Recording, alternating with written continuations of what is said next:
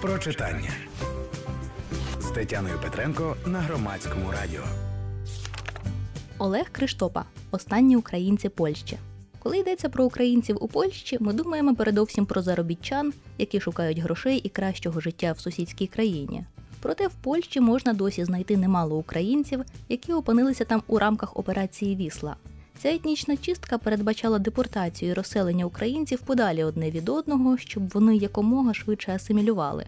Олег Криштопа написав гарний репортаж Останні українці Польщі, в якому показує людей, які ідентифікують себе як українців, хоча їхній дім є і був поза територіальними і культурними межами справжньої України. Українці Польщі особливо цінують свою ідентичність та піклуються одне про одного.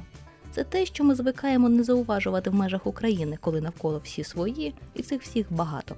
Українці Польщі міцно тримаються своїх і свого. Для них було важливо, перебуваючи в Польщі, чути на вулиці свою мову, знати свою історію, дбати про інших українців і їхні добробут і потреби. Звісно, вони часто їздять до України. Багато із них розповідали про своє здивування та розчарування Україною справжньою, її неочікуваною зросійщеністю і тим, як українці України не цінують свою ідентичність, не дбають за свої права, не вміють любити свою культуру. Як і всі діосваряни, останні українці Польщі мають свою візію України. Реальна Україна для них місце регулярних паломництв і несподіваних почуттів.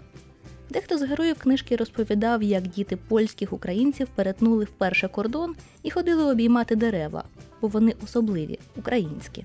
Для когось цей момент видасться дуже милим, для когось романтизованим перебільшенням. Проте за читанням книжки переймаєшся тим, що люди справді можуть так відчувати. Інший схожий аспект це потреба одружуватися зі своїми і родинні сварки істерики, коли шлюб відбувається з поляком. Для українця з України така ситуація романтична казочка з 19 століття.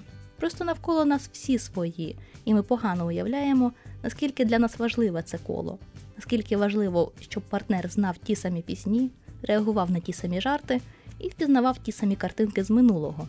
А перейнятися відчуттям любові до всього українського і краще зрозуміти не лише українців Польщі, а й всіх діаспорян можна в репортажі Олега Криштопи Останні українці Польщі від видавництва Дискурсус. Про читання з Тетяною Петренко на громадському радіо.